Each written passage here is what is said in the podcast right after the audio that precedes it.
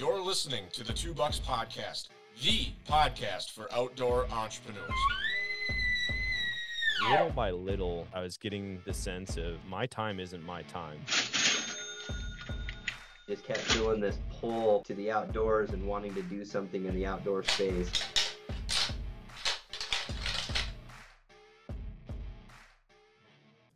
Welcome back to another Two Bucks podcast. I'm your host Brian Krebs, and today I have Taylor Rahmann from Davis Tent. And you know, I'm really excited because you know a lot of the guests we have on the podcast are newer entrepreneurs, maybe you know five years, two years. We've had a couple people talk about launching in the middle, you know, in the middle of their launch, but but Davis Tent has been around a while, and so I'm really excited to have Taylor on the call, and we're going to talk about some of the things that maybe are more relevant to brands that want to stay um, stay in the game for a while. So how are you doing today, Taylor? Uh, I'm doing great. Just uh, another lovely day in, in downtown Denver. Yeah. Are you guys having a very abnormal winter as well in Colorado? I'm from Minnesota and we are having the strangest winter I've seen in a long time. We have zero snow. We've had basically zero snow all winter long. It looks like we're not going to get any in like the extended forecast. We barely have any ice. I mean, it's just the it's like extended spring. Like we skipped winter and went from fall to spring. Wow.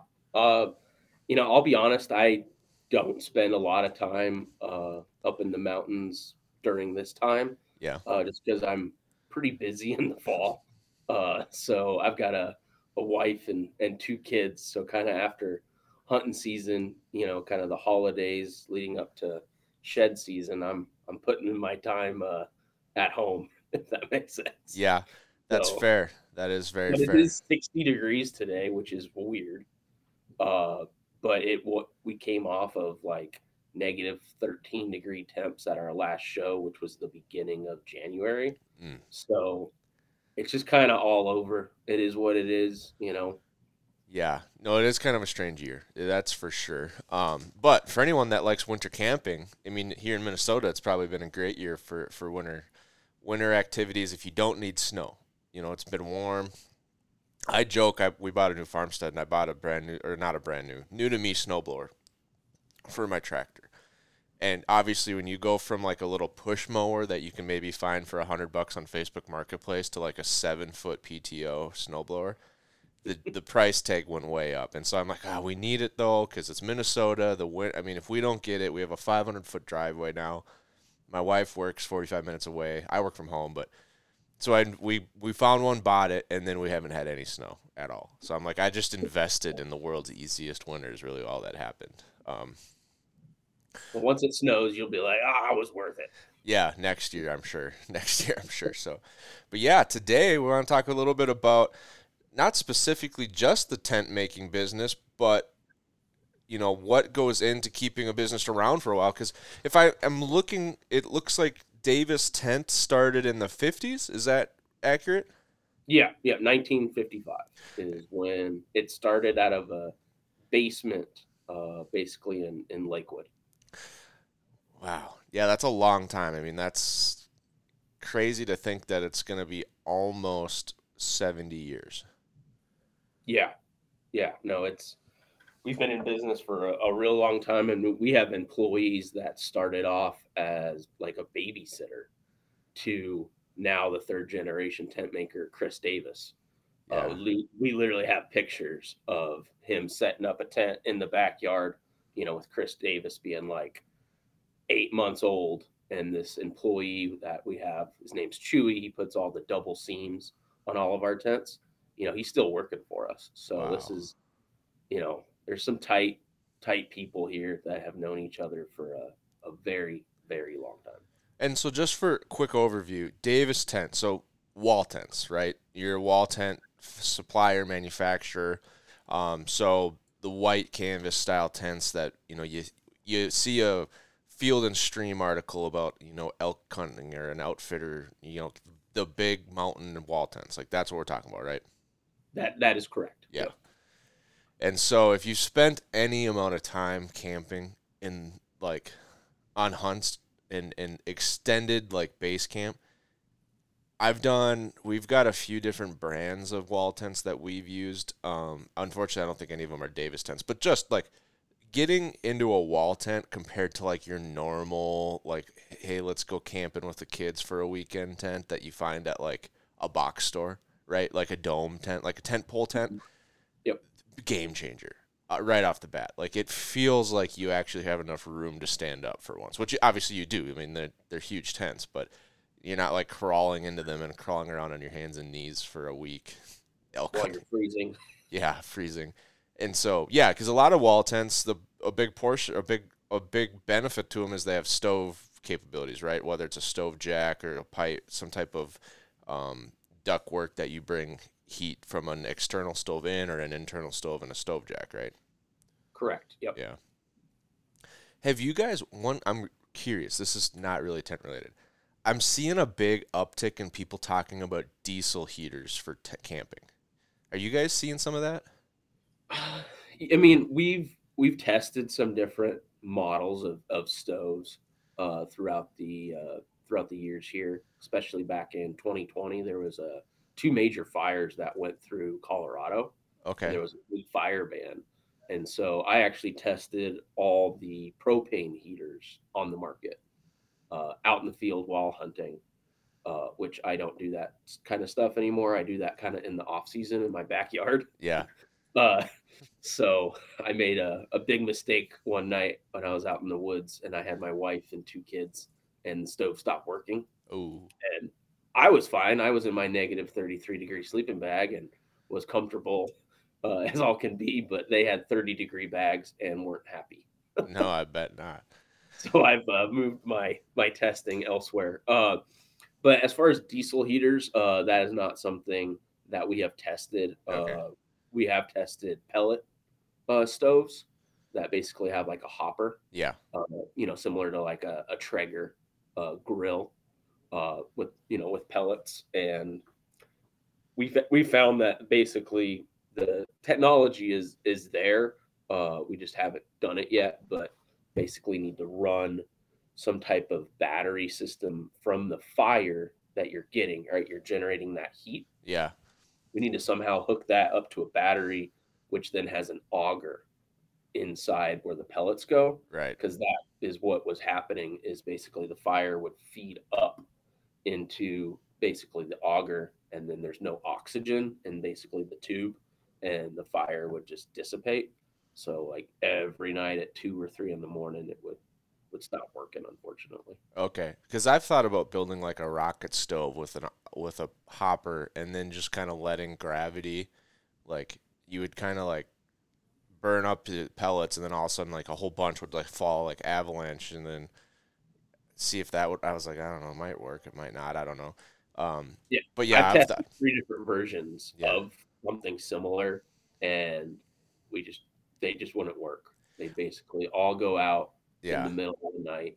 Uh, so So you're you know- talking about like a thermoelectric generator, like they have them for wood stoves, right? Like it's a big thing with like a base plate, and when it gets hot enough, it starts to conduct. And then a lot of times they also have a fan on them.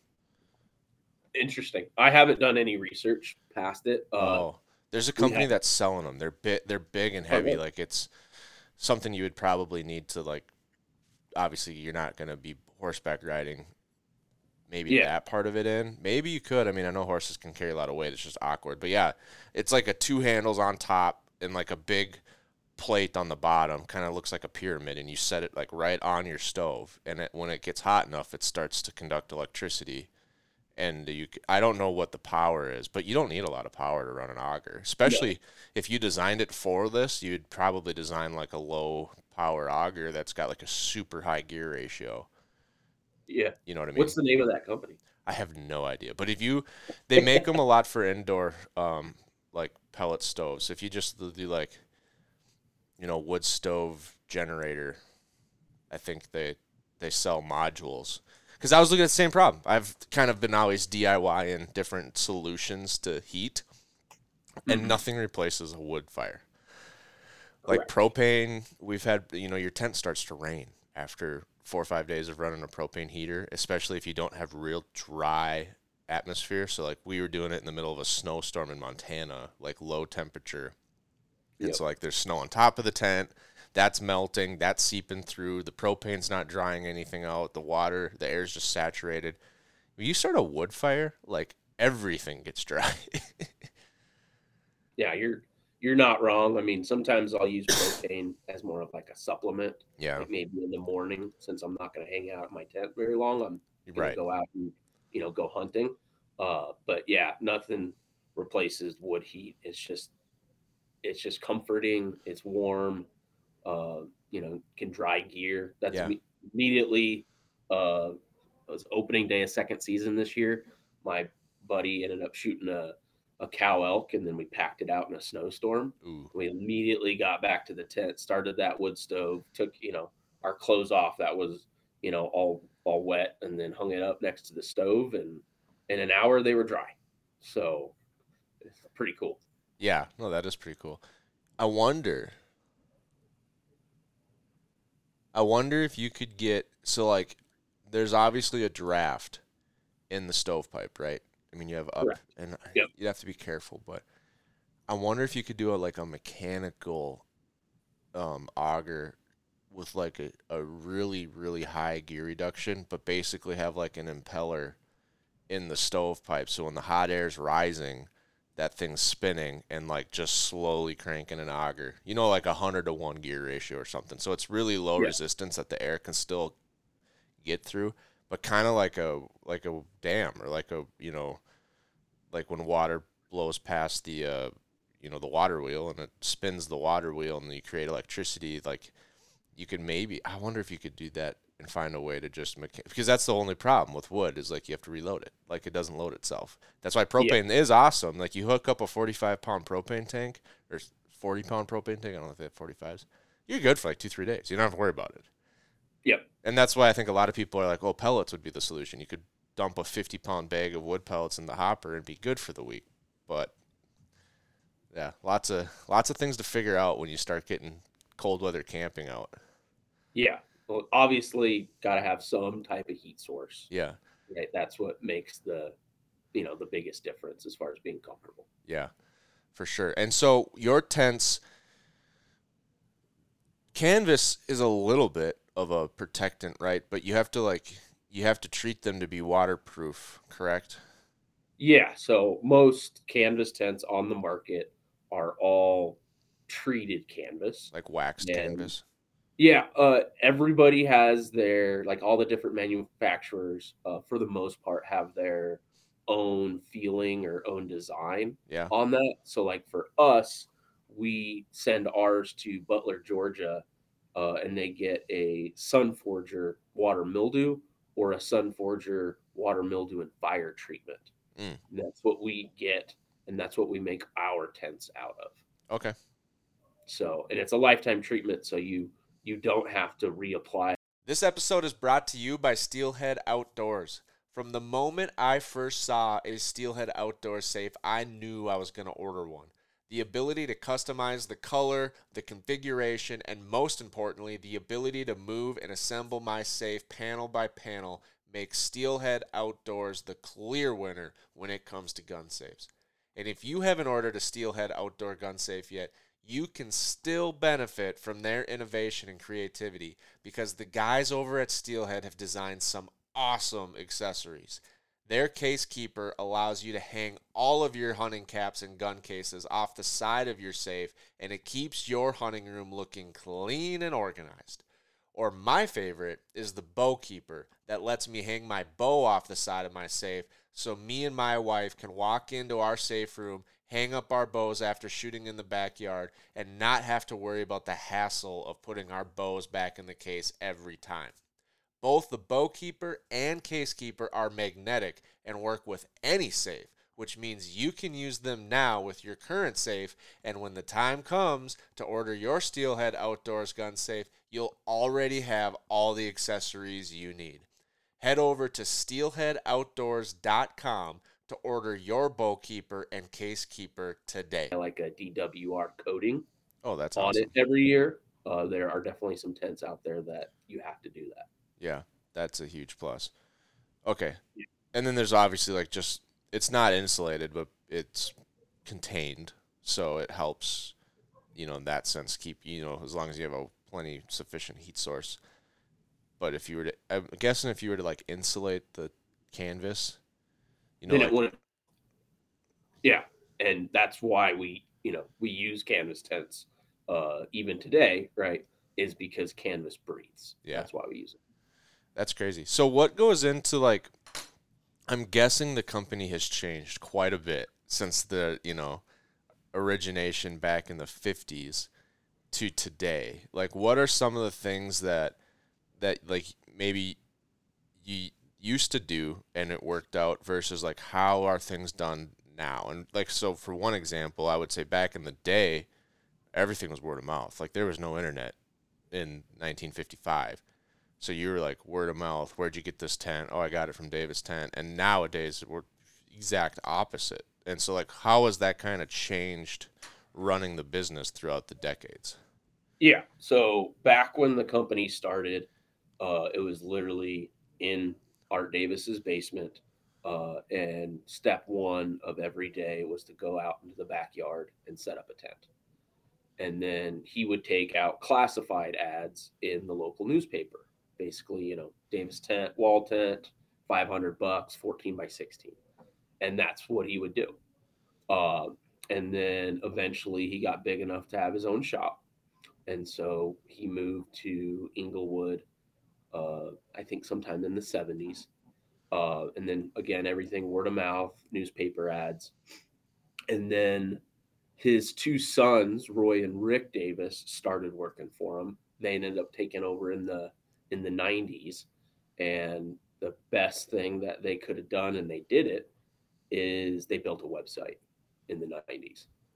And so then we were able to, you know, there that's the internet age, right? Right. And so we're able to have a website, uh, you know, post ads, Bugle, uh, yeah, that's RMEF's magazine, Right. and we also donate uh, tents to like the Mule Deer Foundation, Rocky Mountain Elk Foundation, like those local chapters. Yeah. So we were always there uh, as far as you know for advertising. Uh, outfitters are a huge part of our business, and obviously outfitters talk to each other. Uh, so that was that was big.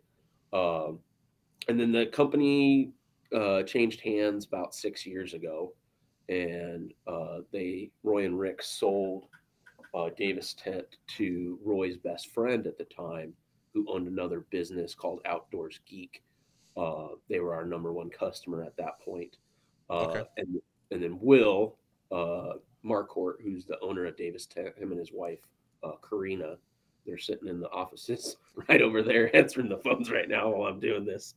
Uh, but uh, Will uh, was an entrepreneur, right? He started his own business, Outdoors Geek, back in 2009, and he just kind of has a a different marketing mind, and so we're just doing things differently on our website. Uh, you know, calling things out, being very specific. Uh, they brought me on. I've been doing a ton of social media, uh, videos, and podcasts. You know, things like that that are relative. You know, nowadays to people in the hunting industry, right? A lot of people listen to podcasts. Uh, that's what they do when they're working out or, or going to work.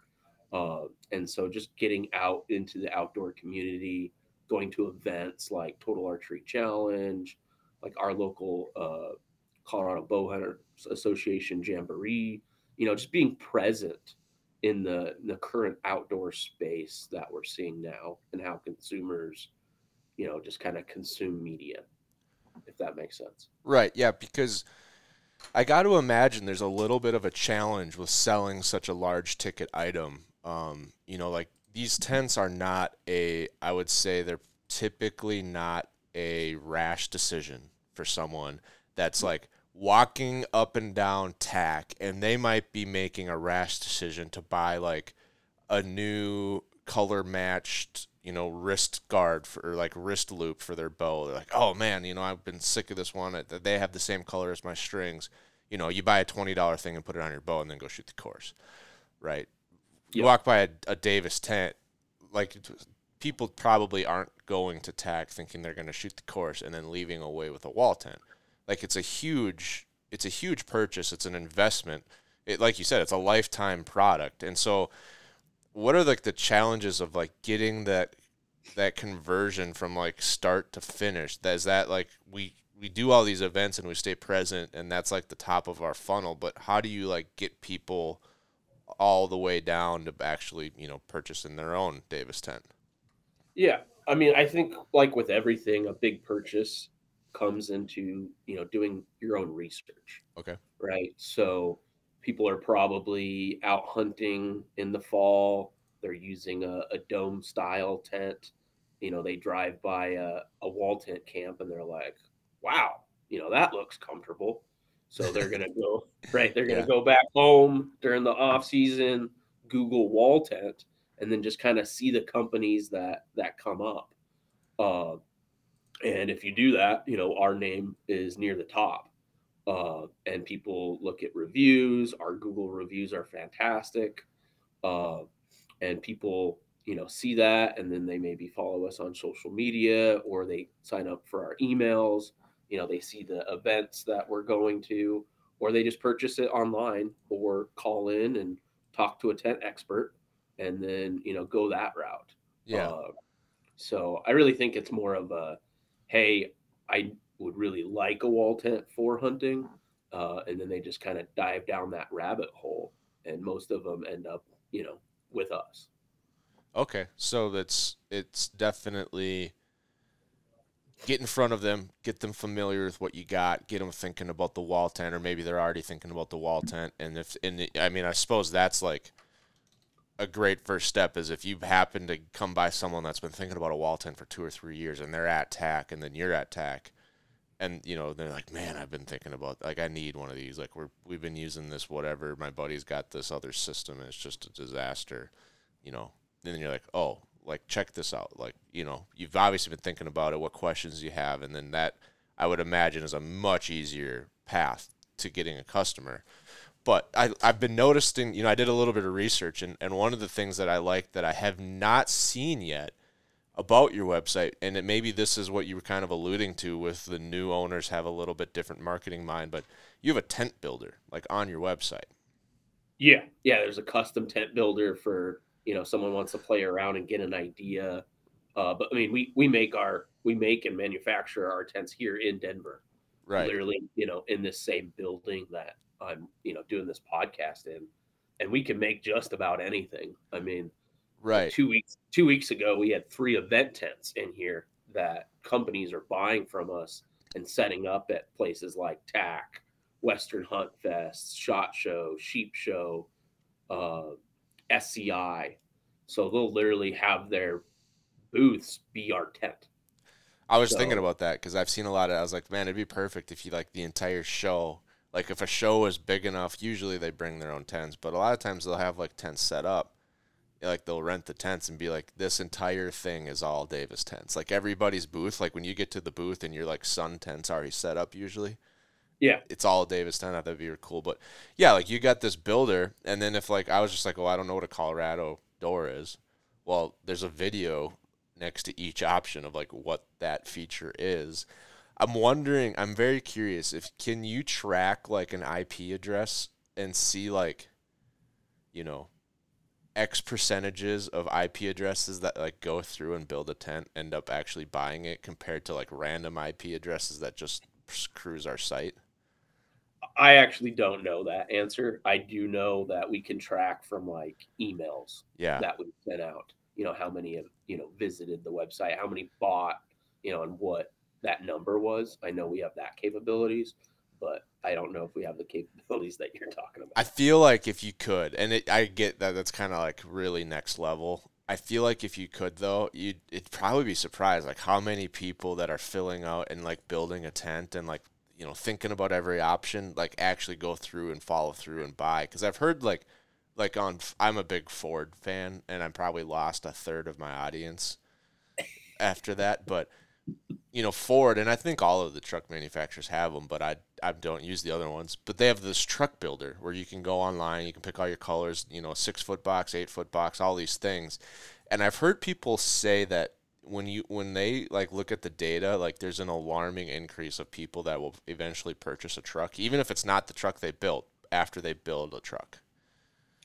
Interesting. And I thought Mhm. like that's one of the things I really liked and I wanted to talk to you about like giving those people the opportunity to kind of get a little engagement and you know not really a commitment but you got a little piece of them right if they're going to take the time to build it like you you kind of got like I wouldn't say you got the hook set yet but you're starting to get a bite and and that's something that I haven't seen and we've I've had a few people on the podcast that have like similar high ticket items. Um,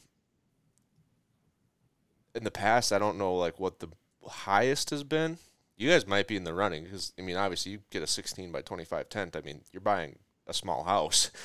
Yeah. so, but yeah, and I that's one thing that I thought was really fun, like really cool to do, getting some you know engagement with your with your potential customers and getting them to kind of buy in in, in a way and that's just like for the canvas wall tents. And you get all kinds of information on your website from glamping, hunting packages. The glamping tents are insane. I don't know who's setting those up. Those have to be like semi-permanent. Yeah, yeah. So the, the glamping side of things, which it's kind of prime glamping order season now, you know, end of January. Their season is, you know, kind of spring through through summer, but you know, they're either large companies or individuals that have property. They build a deck. They instead of building a cabin because it's much cheaper, they buy a, a wall tent, uh, a glamping specific one, and then set it on that deck, and then just leave it there like all spring up into you know the early fall and they'll go on the weekends and stay there uh, or large companies like right now we have 14 tents in the shop that are going that are super custom that are going to san diego zoo and they literally rent those out and you can stay like in the san diego zoo in those tents overnight so Oh. Interesting. Can you stay in like the lion enclosure, like you're on an African safari? That would be fun. I I don't Doubt think it. so. I don't Yeah. think sleeping next to lions would would be a, a smart business move. No. Uh, it's gonna be hard to have repeat customers after that. I I get it, and because I'm also kind of interested in the entire real estate, short term rental um genres, and I've I've seen people like have like glamping postings where it's like you know forty dollars a night to come camp, and I'm like, who's and I, to me this is just the way I think. I'm like, who's paying forty dollars a night to sleep in a tent? People who don't know how to camp. And I, that's what I'm like. You can come set up my tent for free and sleep in it if you want. Like I'm sick of setting up my tent. Um, but yeah, no, it's a huge thing, and and that's exactly what I was thinking about is the Airbnb. I was curious if the like because of the pictures, some of them are phenomenal, like timber framed um, Yeah. tents. I'm like, so you're not supplying like the timber frame and the lodge poles and everything like that, are you? We are not, but we are giving them like instructions. Dimensions. Go cut down a tree this big. Yeah, yeah. we, we can. Yeah. Well, yeah, you're gonna you're like you're gonna need an eight inch log that's 25 feet long. You know, however you find it, it's up to you. Don't break the law. But here's what you need. Well, a lot of them are on private property, Oh, right? sure. So you can, So yeah. they can uh, kind of do what they want. yeah. No, that's really cool. Is that something that's been added? I would assume, like the whole term glamping isn't even that old, but I would assume that's something that's kind of been added in these last few years. Yeah, I would say over the past 10 years, glamping has started to become a, a huge part of our business. Yeah. Uh, you know, it's not, you know, 100% at, by any means, but it's definitely pretty close to 30% of our, our annual revenue is from glamping.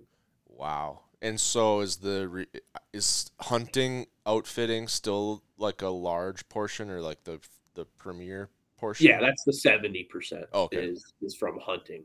Uh, so, but yeah, glamping's, glamping's huge. There's a lot of money in glamping. Yeah. Uh, and you know, we, we spend a lot of time on perfecting like what's the, the best tent to go on a platform because that tent is very different than the tents that I use, you know, out in the woods hunting because they get set up for three to five days and then they get Yeah. taken back down, right? And they they're in storage, uh, where glamping tents are some sometimes up year round. So Right. you know that tent's going to you know needs different features than the one that gets used for one to two weeks out of a year. Yeah, and the and the demographic that uses them is probably both demographics are probably tolerant and intolerant of different things, right? Yeah, Like for sure. hunters might be like that doesn't matter at all. I don't care. But this over here really matters. And the glamper if you're looking forward to another fall of hunting big bucks, but you're tired of freezing your tail off or getting busted by does, head over to maverickhunting.com and check out their Maverick and Booner blinds. Both series are incredibly easy to set up and get out in the woods. I set up two of the six panel blinds in the same week. And whether your favorite spot is on a field edge or way back in the sanctuary, you can have a hard sided blind in your favorite spot this season. Keep the elements out and you're sent in with a Maverick hunting blind. The best part is Maverick blinds ship out of their factory in just one or two days, which means you still have plenty of time to get a comfortable blind set up before the cold weather arrives and those big bucks are cruising through your spots. Go to maverickhunting.com and use the code Western Rookie. That's one word to save 10%. That's right, 10% on your Maverick hunting blinds. Are like, I don't care at all about that, but if you don't do this right, I'm not coming. Yeah. No, I mean, phone conversations here, if you're on the phone longer than 30 minutes, most likely it's a glamping customer. Oh, you know. really? Yeah. Yeah. Cause they're, they have, you know, a lot of questions, uh, especially if they're starting off for the first time. Uh, but for hunters, for the most part, you know, it's a 15, 20 minute conversation and they're, they're good to go. do you get a lot of so like with I think this is probably coming back to like a large ticket item. Do you get a lot of people that are like, I see it, I see the website, I did all the research, I still want to talk to a real human before I push the pu- push the button. Yeah, no, for sure. Uh, really, what kind of actually changed, you know, more online sales is when we started doing more videos, Oh, so people could, you know, be on the internet and actually, you know, see what they're getting. Uh, but we still have a large percentage that still, you know, they'll do the custom tent builder, but then they'll call in and walk through it with somebody who knows what they're talking about, and then buy it that way. right. Like I'm pretty sure I want you know the 14 by 20, but do I want the Colorado door or not? I don't. What what's that about? And you're like, well, you know, it might be like, well, do you do this or that? Like, do you see yourself doing this? You know, and you're like, oh yeah, and then it's like, yeah, then you're really gonna want that, and here's why. Or it's like, well, if you don't do this, this, or this, like you might not need it. You could always have it, but it might not be the best spend. This other option might be a better fit for what you're gonna do with the tent. Yeah, correct. Okay. So, I mean, all the employees here that answer the phone, and there's five of us now, uh, we've all been working here for at least five years, Yeah. uh, and we use our tents regularly. So, you know, we we know what we're talking about. When you said so, like using the tents regularly, I- kind of went back to when you said back in the the premiere, like the early days. You said it was Art Davis, Yeah, and the so first our- task every day was to set up a tent in his backyard. Was that so? Like when customers came, he had one set up to see. Correct. Okay, I was curious of like why would he set up a tent? Just be like, I just want to stay sharp. Yeah, no, that was for you know because he he would run classified ads in the newspapers, okay, and then people were like, "What is this? I want to see one." Yep, and then he would have it set up in the backyard, uh, and then sell them that way. Okay, that makes sense. He must have got really good at setting up and tearing down a tent. You can. I mean, I can do a 14 by 15 in basically 23 minutes. So Is that with or without lots of rocks in the ground? without that's in the backyard with with grass. yeah, that's the one. So I think right now we're running an Alaknak, um, which you probably like flinch when I say that, but uh, um, I'm sorry. The the biggest constraint, like the biggest headache I always face is like every time you're in the west, there's rocks everywhere in the ground. It's all rocks basically, and unless you can like camp in like a river valley floodplain, like a spring floodplain, in the you know, so you get like a lot of sand and silt and stuff. It's all rocks, and you like you. I spend more time trying to pound in stakes for our tent than I do setting up the tent. I mean, ours is obviously a lot different. So the whole thing's different, and it's only a ten by ten. But I can get the tent set up in probably five to ten minutes, and it's you know depending on the rocks, at least another ten minutes. Sometimes it's been like thirty minutes because you have to like take stuff down and move it, and you know what I mean, like it, bending stakes. Like that's got it like the worst part of the entire process. Yeah, I mean, I I'm the kind of the gear tester around here, and I'm always playing with with gear, whether it's wall tents or you know clothing systems, anything. But I would say my new favorite stakes basically are ones that uh, have a uh, basically a, a bit on it, like a 10 millimeter that fits a 10 millimeter uh, you know bolt, and then I'll basically plug that in into my impact driver, and then just drill down into the ground. Those So you're- So you're talking about like the stakes that you're using now are more like an auger bit, like a big screw, basically. Yeah, yeah, Oh. that's one of my favorite stakes. Uh, we're we're not manufacturing them right now. Right now, we have two different versions of stakes. We basically have giant nails. That's what comes with the tent. That's what breaks rocks the best, in my opinion. If I'm setting up on rocky ground, I'd rather have those nails. Uh, and then our upgraded stake, we call it the secure stake. It looks like an old army stake, if you're familiar with that, with like the T head on it. Uh, but the uh, you know i'm always playing around with stuff uh and so those are my favorite types now because it's the least amount of work i just have to drill into the ground but they don't work very well with rock Oh, because once you hit a rock, it just spins and then it's loose. Yeah. yeah. rocks are annoying. I mean, I suppose I wonder if you could get like a stake but or like a rock buster, like a bigger rod that just like, and then you like now your hole's done, and then you drill a stake into it. If you run into, st- yeah, I don't know. There's not a great solution. Sometimes I've even resorted to like screw the stake. I'm just gonna tie it to that tree. You know, that tree's in the right spot, or that that bush is low enough, and it's got like good root system that I'll just tie off to that instead because the rock is, you know, and it's like I don't want to bust up half of my stakes to just get them in the ground either. And I we've got the old like, I think it's basically sheet metal that they bend and then they fasten on the top. I don't know if you. It kind of looks like a triangle in a Yeah, way, yeah, or yeah. like angle iron. If that would, yeah. So no, the staking is a huge issue. For sure. So it's kind of fun to hear like an expert talk like other options. yeah i mean i that's probably is the most annoying part is staking it down Yeah. but you know having a, a few drill in ones i think i only have nine right now uh you know like for the corners and stuff it just you know it's less time it's it's less work so And do they have like a bigger flat head on them, like a washer or something, so that like you're not like drilling right do. through the canvas. Okay, because I know like Yeah. our ice fishing huts, like our the new pop ups, like hub houses, they have like Otter has this like stake system where you have like a drill bit attachment, and it's like a handle, like it's like a oval racetrack shape, but you're they have the specialized bit that you can like put into it and use a drill, but if you had to use it by hand, you could. Um, and I was thinking that'd be great. It, uh, it's too short, like it's not long enough to secure in ground versus ice, and it's obviously a little fish house is a lot different than a you know wall tent in the mountains.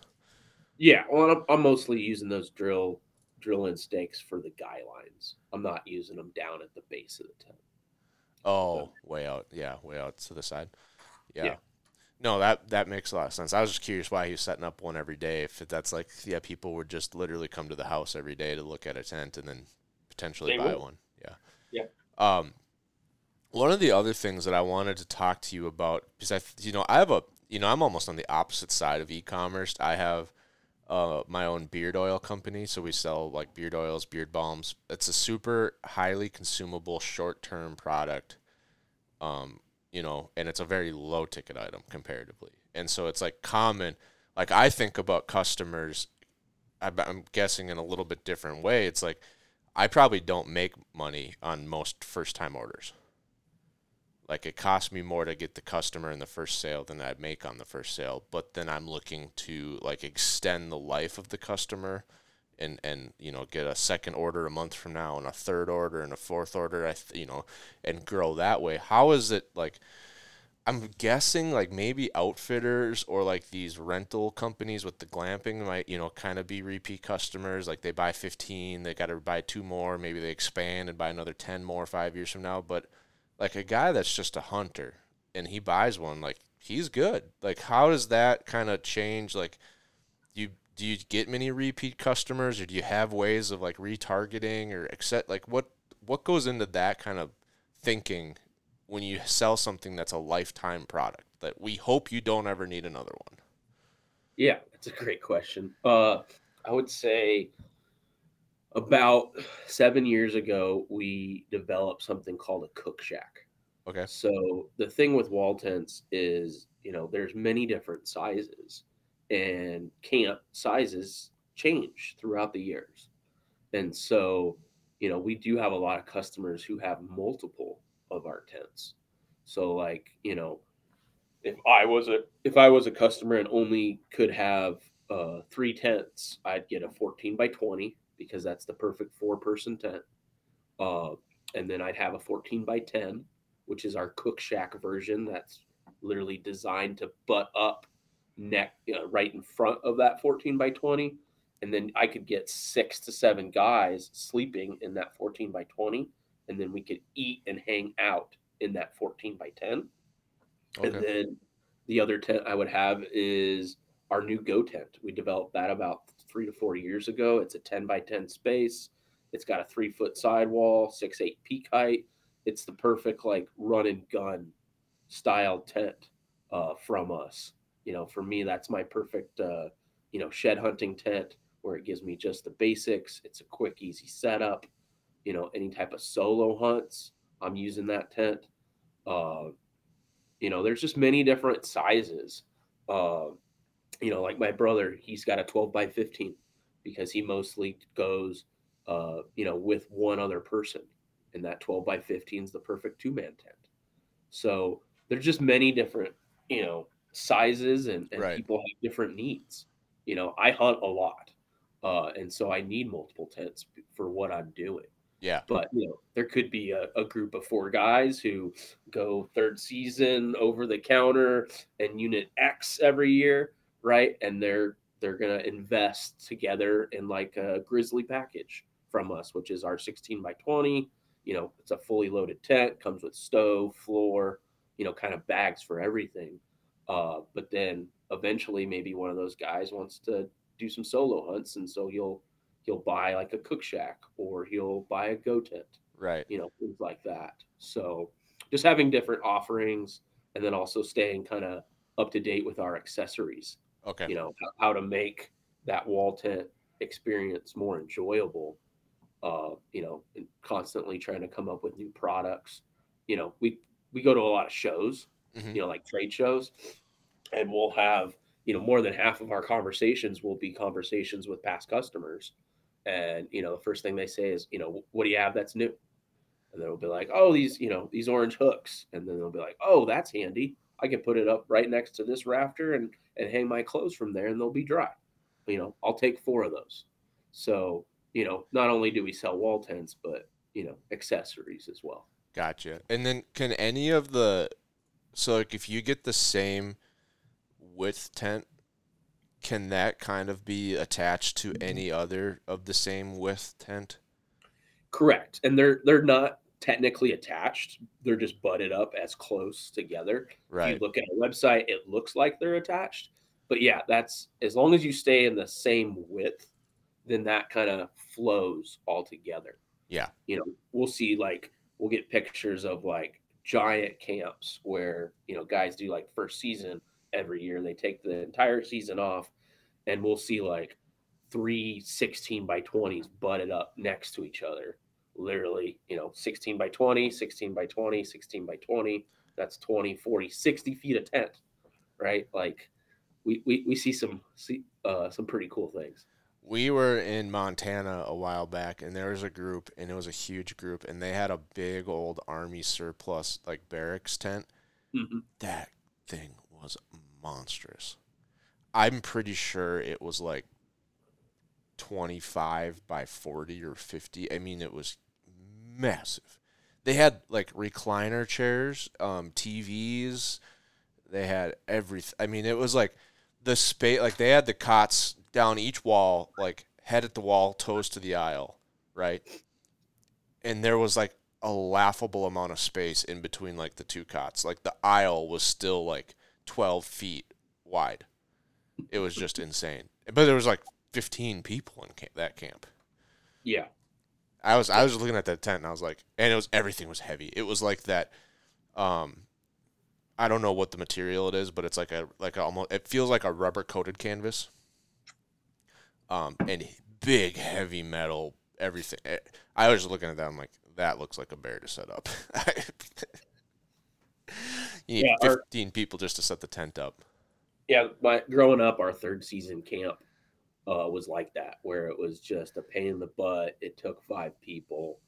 You know, nowadays with the technology and the, you know, the ounce of canvas that we use, you know, two people setting up a 16 by 25, super doable.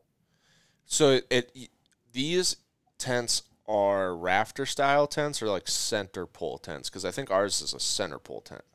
Yes, yours is. So we Yeah. offer two different styles of frames. Okay. So we have what's called the traditional poles, which is similar to what you have. Okay. So you have uprights that are supporting one main ridge beam at the peak of your tent, and then you have outside uh, half inch conduit wall poles. Uh, Sure. that those those support your walls. So that's one style. That's very popular among outfitters. Anybody who's packing in uh, will go with that style. If Is it just because it's less poles? yeah, it's less it's less poles, less weight Okay. and they're not as long. Uh, anybody who has a sewn in floor has to go with that style tent uh, or that style frame. Uh, and then we also offer what's called our internal frame. So this is going to be heavier where everything's internal, where it basically looks like an A frame. You have Yeah. wall poles on the inside that connect to angles that then go up. These are your rafters and then connect to an angle there. And then there, there's ridges uh, basically at the peak and at the wall on the sides.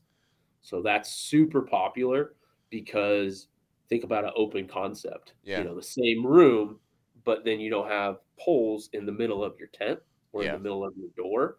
And so more people choose to go with the internal frame compared to that traditional pole setup. Yeah, and I guess it's got it's got to be a lot better, like in the wind and in the condition. like it's a, it seems like it would be a sturdier design.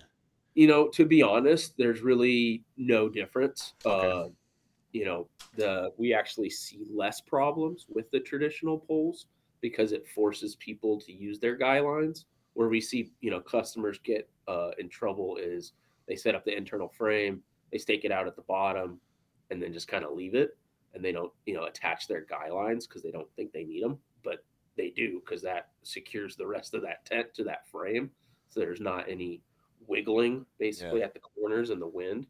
Uh, but usually, once they make that mistake once, they they don't make it again. We were shed hunting in New Mexico last year, and where we set up our wall tent, which was a different, I think it was actually might have been a Davis tent, but another group, like there's like multiple groups that kind of all knew each other in the spot, but I didn't know anybody but the guy that brought us. And they showed up late. Like we were done eating dinner. We were sitting on coolers and chairs, kind of BSing for like hours by the time they got there.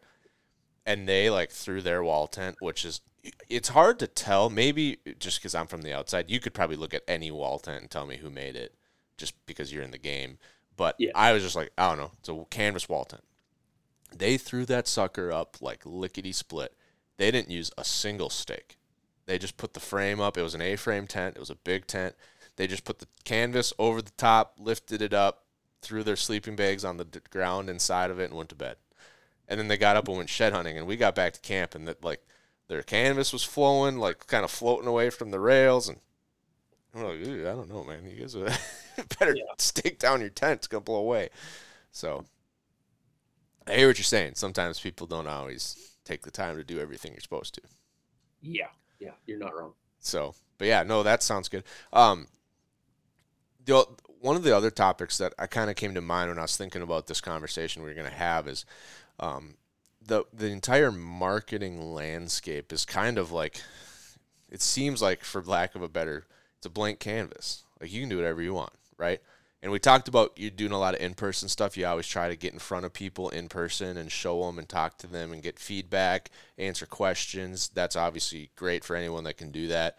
Um, you talked about the website. Are you doing much like targeted advertising or like marketing campaigns where like when maybe more of a like structured generic like putting money into an ad manager account and saying like we want to target like these demographics or does it just is that something that like you've tried and it's like hard to like for our product it just it's a weird fit like you're either in the tent market or you're not in the tent market? Yeah, I mean that's a good question. We definitely do play around with with meta ads, okay. which is you know what owns Facebook and Instagram, uh, and we'll do targeted targeted ads uh, before shows. So like right now, uh, you know our two biggest uh, shows that we do, unfortunately, are happening at the same time this year, which is the the Pacific Northwestern Sportsman Show up in Portland and in Salt Lake City, the Western Hunt Fest. So what we tough uh, offer- choices we're going to both. uh, but the what we offer our customers when we go to these shows is they have basically like two months before that show, they'll call in, they'll place an order with us. We will throw it in the back of our horse trailer or Penske. We'll literally bring it up to the show. And like in Portland, there's zero sales tax. So they get oh free shipping and don't have to pay sales tax.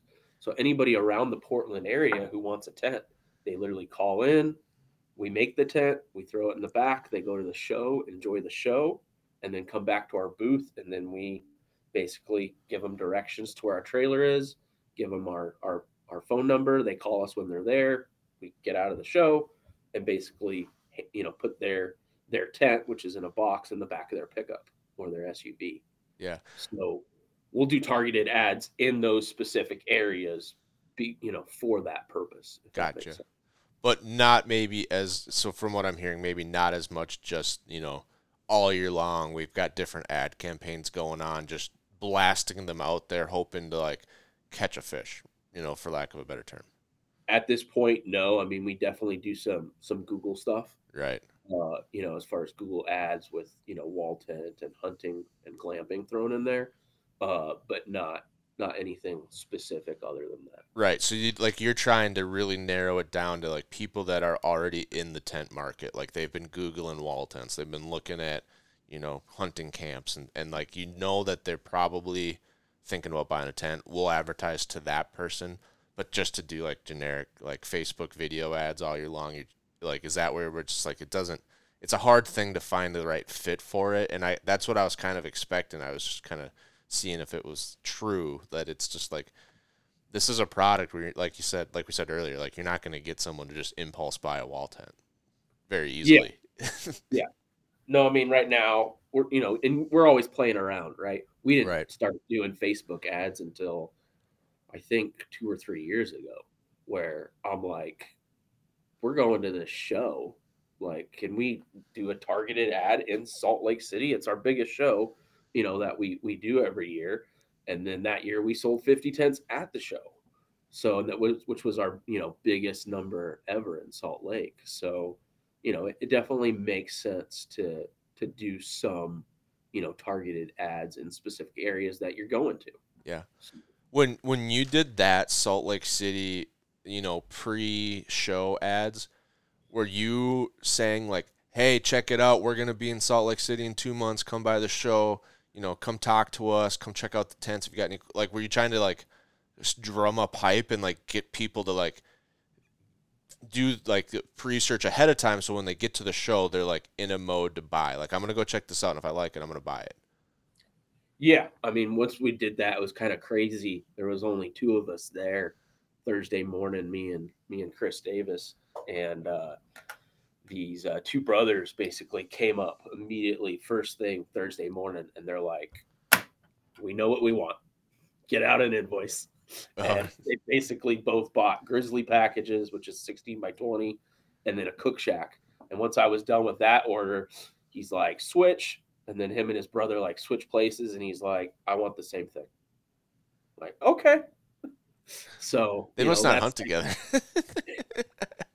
i think they just had a big camp oh Um, yeah is what it was uh But you thought that was because they had seen the ads ahead of time and knew what they were doing. Like they came to the show with a plan versus came to the show and be like, "Oh, Davis tents, they look kind of cool. I'll have to Google them when I get home." Yeah, no, for sure. It's trying to get that your face out there, you know, before one of those shows. I think Mm. is key because not, I want to say they have less questions, but you know they have time to do Right. do their research. I mean, it's it's a you know it's not super expensive product, but I mean it's not you know you're let's see you know you're not buying a new jacket. Right. Right. It's it's the level where I think most people could do it if they want to. And given, you know, sufficient time for whatever your situation is. But it's um, like if anyone's married, it's probably something that everyone's going to have to get the okay. Like, hey, I want to buy a tent. Like, okay, cool, like a $20 Walmart tent. You're like, "No, no, no, no, no." Like and they're like, "Oh, well, you, you know what I mean?" Like I wouldn't like that's me and my wife have a number that each of us can spend money on, and we're like, no questions asked. Just if you want to buy it, but if it's above this number, we need to talk about it first. Mm-hmm. And so I feel like that most people for a wall tent, and it's not just a Davis tent, like that's any wall tent out there. Most people are probably gonna have to talk about it with their partner before they go ahead and do it. And then you're giving them a chance to do all these things. Like there's a pretty established sales process that like all the salesmen get trained in, you know, in the the process of someone becoming a customer in their own mind. Like they have to like I forget it. I should know it, but it you know it, you probably know it too. Like it goes through all these processes where it's like, are they willing? Are they able? You know, and then uh, like the conversion process starts to take place, and then they eventually buy. You're giving them just a time to do all those things before you get there. So when you get there, you can you can do like the highest value step, which is close. Yep. So that's a really interesting way to put it. That's especially for a product like this. Like if I went to a show with beard oil, I'd you know, people I could probably convince a guy with a beard walking down the aisle to buy one. Like, hey, come on, man, like try this out, like feel it, you know. And he's like, oh man, I'd really do like that. All right, I'll buy one. Yeah, Twelve bucks, you know. Yeah. Not the end of the world, but like, hey man, you really need this tent. Oh yeah, you're right. I do need it. so that's just something that I was that I'm interested in. Um, and it seems like for you, it's probably your comfort zone because this is what you do. You know, like this is your life.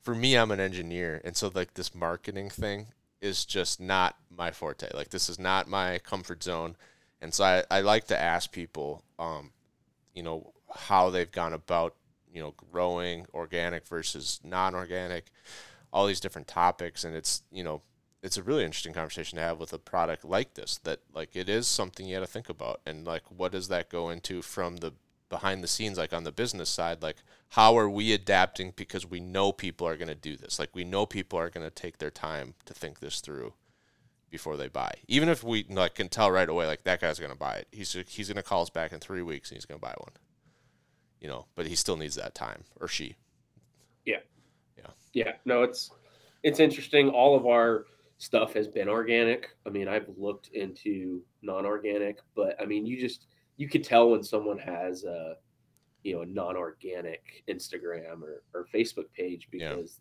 you'll look and be like, oh, they've got eleven thousand followers, and then you go to how many likes they get, and you're like, two likes. Mm. That that doesn't make sense, right? So yeah uh, it was kind of crazy. I, I started our Instagram page December 2019, and you know now we're almost have 8,000 followers, and everything's been you know organic. Other than you know, I would say maybe a few giveaways. I don't know if you want to call that organic or not, but I wouldn't. Yeah, I wouldn't be afraid to call that organic. I mean, when we're talking like inorganic, that's like paying someone to pump your product that has never used it, or paying for like I don't know how you do it, but apparently you can just like buy followers. Yeah, know, I don't know how it works, but Yeah. there's I mean, I I run, you know, two business uh social media accounts and there's a lot of people asking for money that are guaranteeing, hey, you know, 100 bucks will give you 10,000 followers. Yeah, But I'm like never- if you if if this was legit, it wouldn't be a hundred dollars. Yeah. Like that's a lot of you know that's a lot of value there. Are you doing any type of like partnerships, affiliates? Like obviously guides. You know, a lot of times people have like an outfitter discount for guides that you know putting in larger orders. But that's a little different. Um, c- could be kind of the same. But like, are you working with anybody? It's like, yeah, we know this guy that has a TV show has been using our tents for like ten years, and so we kind of offered, you know, to work with him more formally because we knew he loved the product and we love what the content he puts out. I mean, it's got to be something where it's like they use it, right? You can't just send someone a tent and be like, "Hey, pump this tent for us on social," because that just doesn't work. It never works, and people will know, like, "Hey, I've watched all your shows. You've never slept in a wall tent before. Now you're telling me this is the biggest thing." Yeah. Yeah, I mean, we didn't give away our first wall tent until I think 2019, maybe. Okay. Uh, there's a local guy uh, around here who's got a TV show. His name's Tre- Trayvon Stolfus. Okay. He produces Outback Outdoors. I'd kind of known him before I started working here. And he had posted on social media that he drew his once in a lifetime Colorado bull moose tag. And so I'm like, that might be the perfect hunt, you To know, try it out. for you know, for a wall tent. Yeah. And so, you know, basically went over to my boss and and asked him. Uh, and he said yes. Um, and we we gave him that tent. Uh, he, you know, produced a film on the uh, on the the bull the bull moose. He was successful. It was a cool film. And then after, as like a thank you, he did like a history of of Davis tent, you know, Davis tents, and he came in with a camera crew uh, and shot. And now, if you go to like our YouTube channel, that's like the first thing that pulls up Oh, really? that video, and it was very well done, very professional. You know, we keep in contact with with Trev. Uh, we're actually working with him to uh, push a new video out at the new Mile High Hunt and Fish Expo at Okay. the beginning of April here. Um, so that's kind of how it started, and then after that, it just started like relationships with other companies. Okay. Um, you know, so uh, Montana Knife is a is a perfect example. I'm sure anybody who's following anything hunting wise knows who uh, Montana Knife is. I'm actually wearing their sweatshirt right now. Uh, and then you know Kifaru, Maven, you know, just kind of local companies, you know, around here right. just establishing relationships with with other companies you know that's how giveaways works you know and if you have people you know who have a large following like kifaru for example and they you know everybody sees that they use our tents you know that's a good thing. You know you're you're tapping into a you know a different market if that makes sense. How is there a, a a way that you found to kind of really tie back like the the ROI on that, or is it mostly just like sometimes gut feeling, sometimes you never know. Like sometimes people mention like, oh, I saw this tent in the bull moose episode and I loved it, and now they're buying one. You're like, okay, well that one probably came from you know the the the partnership with Trev, but is it is there any great way for like the Kifaru stuff, or is it just like you know, we see a little uptick. We kind of have a gut feeling it's working out good, but I feel like that's something that's really hard to gauge unless you have like a specific link that's like, hey, click this link. Here's a discount code. Like, use the discount code Trev and you'll save 10%. Then it's easy. Yeah, yeah, we we haven't done anything like that. We've just kind of continued, you know, establishing those relationships And it uh, just like that industry. And qualitative like assessment that we feel like it's working out well. well, what's great about us is we all answer the phones. So you know, nobody's not answering the phone, so nobody's not getting a feel For what's whether something's working or not. Yeah. uh, you know, basically, hey, saw your uh, saw your tent on the you know latest film that you know Go Hunt did, uh, you know, or Kifaru, and they'll literally say that, you know, and so you know that you know Mm. it's it's working. Yeah. So Yeah, that's good to know because it's, I think that's for entrepreneurs out there that are looking to get started in any. i mean, I would say that's a form of marketing. Any form of advertising or marketing. It's like how do I how do I know this is a good idea? How do I know it's going to be a good investment, a good spend, a good way to reinvest in the company and get you know return on that investment hopefully. And some of these things you can't really track. So it's you know you're like do i do it? Do i not do it? How do i know if it's working? Should i continue doing it? And it's so those are some of the things that are just i've always tried to ask people what their system is and hopefully through that all the listeners can kind of come up with how they want to do it. Maybe they take a piece out of, you know, the Davis tent handbook. Maybe they take a piece from this guest, and Yeah. I think it, you know, to me, it all comes down to relationships, right? Do you trust, you know, the, you know, other people Yeah. as well? Uh, so, you know, that's, that's been my key. And then, you know, really we started doing that because I just saw other outdoor companies doing that, mm, you know, and as a, uh, you know, somebody who hunts a lot, right? I'm using a lot of different products, you know, whether it's a rifle, a backpack, you know, clothing, game bags. You know, there's a lot that goes into hunting, yeah, and everyone's got a lot of, you know, a lot of gear. I mean, I've got two uh two rows of uh you know, basically pallet racking in my garage where all my hunting stuff goes. Uh, you know, and so there's many different brands there, and then you just kind of, you know, think about each brand and you know if they could possibly align with you. You know, some might not be a good fit. Yeah. Right. You just have to, you know, have those ini- initial conversations and, you know, like going to TAC events or, you know, the Western Hunt Fest or not Western Hunt Fest, sorry, Western uh, Hunt Expo. right. Right. Those are a great time to try to establish those relationships. when know. you say like we've you know partnered with Kifaru or Maven or all these companies, what does that look like, like at a tactical level, like because some of these are big companies. Like Go Hunt's a big company. Like obviously you're not sending everyone at Go Hunt a Davis tent. So like what what when you say like yeah we've partnered with Go Hunt, like what does that kind of look like, you know, behind this like operationally? Yeah, uh, you know, I wouldn't say we partnered with Go Hunt. Their owner bought a tent from us Oh, okay, Uh, perfect. before I even knew who he was. Uh, so, but they've used the, uh, you know, they've used that tent on a lot of their films, right? So it's it's getting out there, right? People are seeing that. Gotcha. Uh, so if I were to back up, I would have gave them a, a much bigger discount because I just didn't know at the time. So, uh, but you know, basically, it's you know just word of mouth. It shows. I mean, Right. people Okay. ask you when you work in the hunting industry you know they'll ask you even if you're a tent company what what backpack do you use you know what what rifle do you use you know what kind of bullets uh especially people that are getting into hunting. You know there's a lot of adult onset hunters out there right? And they're going to one company to buy something and they're just like hey what you know what kind of rifle do you use? You know what what's it chambered in?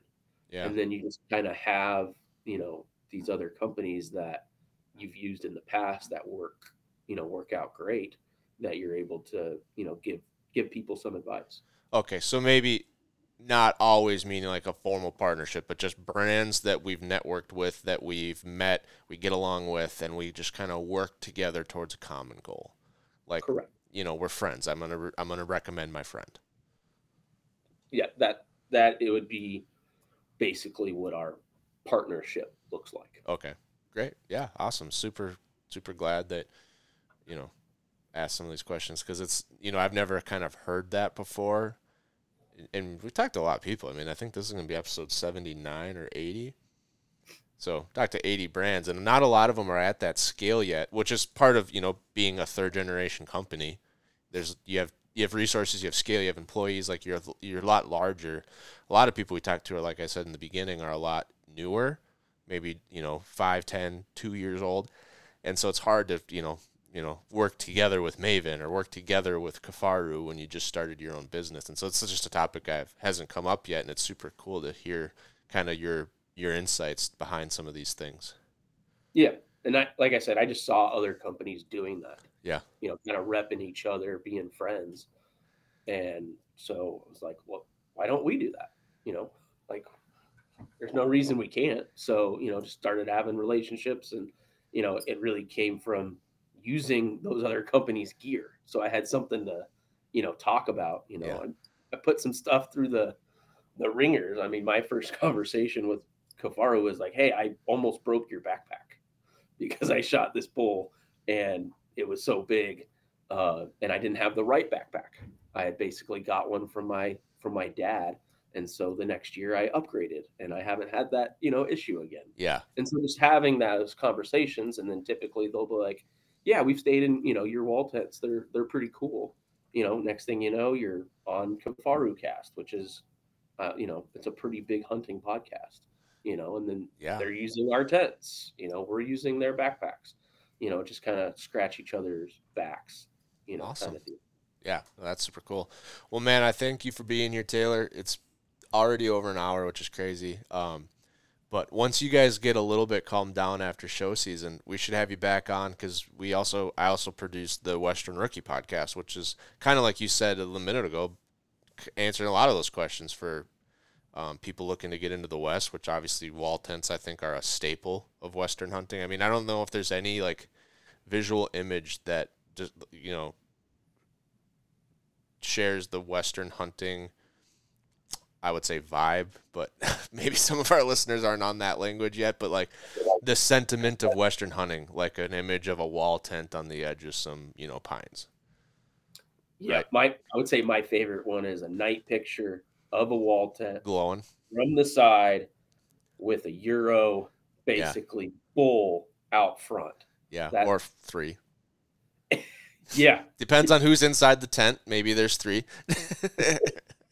Uh, but yeah, that's my Yeah. quintessential, you know, image of you know Western hunting, yeah. especially when it comes to rifle seasons. I mean, if you're looking at September, you know, you're definitely more into the backpack crowd, which that's what I do in September. Yeah. I, I want to go where the elk are. We've done That's both. what I do.